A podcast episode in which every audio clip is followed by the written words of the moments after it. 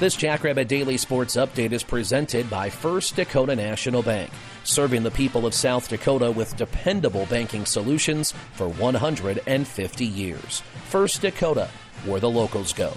I'm Tyler Merriam, and coming up tomorrow night, it is the Beef Bowl. It is one of the most special days on the calendar for Jackrabbit fans each and every year. A wonderful opportunity for SDSU to come together, not only to support Jackrabbit football, but also the biggest industry in the state and supporting our wonderful friends in the beef industry. And we'll talk about all of that following a message from First Dakota National Bank.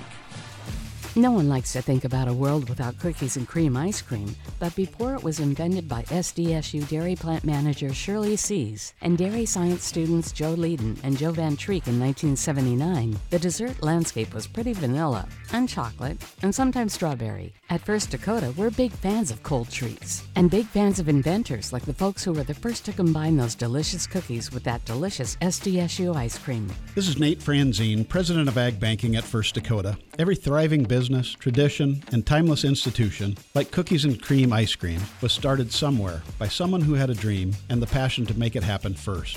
So, what will be your South Dakota first? Give a First Dakota Ag Banker a call today.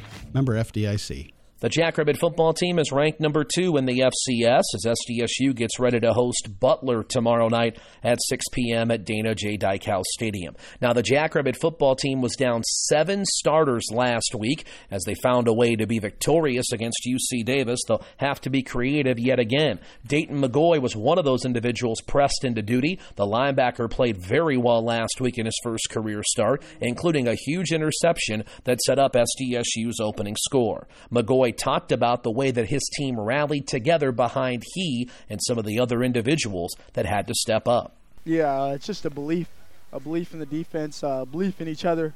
Like there was, there was never, there was never a moment where anybody, anybody doubted, doubted what we we could do, even with me in the starting lineup tonight. Uh, we, they all wrapped their arms around me and let me know that I'm a playmaker and I can go do it at the highest level. The Jackrabbits hosting Butler tomorrow night. The Bulldogs are a non scholarship FCS program. They've hosted two NAIA schools, winning one decisively and one in a close affair over the past two weeks.